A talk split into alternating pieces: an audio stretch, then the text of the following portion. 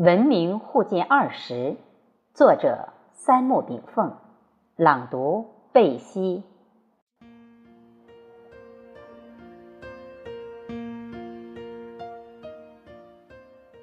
生命修行包括两类，一曰修心，二曰修身。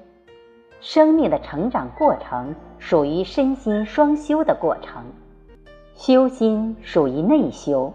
通过灵魂修养而使气质富华，思想品德高尚，悟性层级提高，自觉觉他。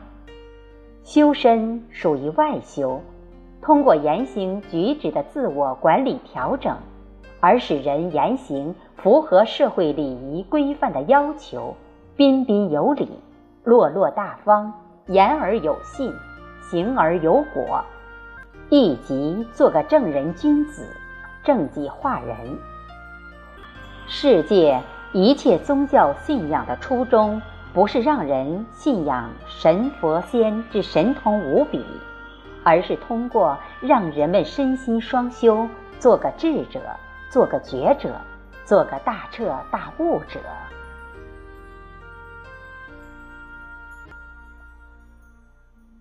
我们共参一下印度教。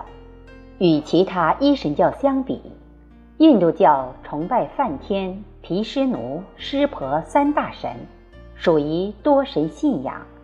其教徒可以通过祭祀与神沟通，达到神人思想交流的目的。印度教认为，梵天神创造宇宙万物，并主宰人类命运；毗湿奴神。赏善罚恶，维护宇宙和平。湿婆神既能降服妖魔，也能将宇宙毁于一旦，故要求人们服从神权宗教，并严格遵循不平等的种姓制度。虽然印度教提出了宇宙的造物主是梵天神，同时也提到另外两神的宇宙作用，也就是说。印度教中的宇宙造物神、管理神、毁灭神，不是同一个唯一神，而是由三位大神共同掌控宇宙之生灭。这是与西亚三教、犹太、基督、伊斯兰教所信仰的宇宙主宰神唯一性有不同之处。但对于宇宙现象的来源，他们的共性结论。是神造万物论，所以印度教与犹太教、基督教、伊斯兰教虽有冲突，但他们都是宇宙神造论的坚定捍卫者，故都是广义上的神教范畴。在中国，佛教、道教、儒教等在对待鬼神地位问题上。与神教有着显著不同。中国三教首先承认鬼神的存在，且有些福德之神确实具大神通，游戏宇宙。但是鬼神也和人类一样，属于宇宙现象，是宇宙各种因缘的合合者，是宇宙本体的创造者。也就是说，鬼神不能创造宇宙本体。而是宇宙本体的创造者。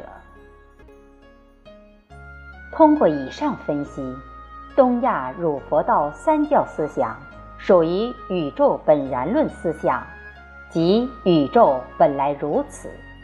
佛教称曰法尔如是，佛经斋语，即宇宙本来就是这个样子，没有创造与被创造。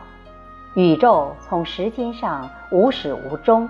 从生命上不生不灭，从空间上无来无去，从数量上不增不减，大道甚简。这种状态就是前面讲述的万花筒的内变外恒状态，就是道家所言的清净无为的湛然寂定的自然状态。唐代禅宗六祖慧能大师悟道后，对宇宙本体之状态自信是这样阐描的：何其自信？宇宙本体本自清净。何其自信本不生灭，何其自信本自具足，何其自信本不动摇，何其自信能生万法。《道德经》二十一章对道宇宙本体的描述如下：道之为物，为恍为惚，惚兮恍兮，其中有象；恍兮惚兮，其中有物。耀兮明兮，其中有精，其精甚真，其中有细。儒教经典《易经》将宇宙的本体状态称无极，是一种混沌无物的本然状态。这三种描述，使我们对宇宙本体有了更深的感性认识。宇宙的本源问题。历来是宗教、哲学、科学等共同关注的世界观问题。这个问题不明了，意识形态的乱象就不会停止，宗教斗争、思想斗争、文化斗争、哲学斗争等就此起彼伏。宇宙本体不明了，人类就会在毫无目标中盲目发展，自生自灭。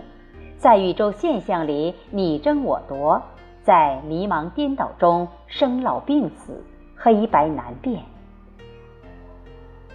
当今科学家在揭示宇宙奥妙时，有人提出了宇宙爆炸说，有人提出了宇宙循环说，及前面讲到的上帝造物说等。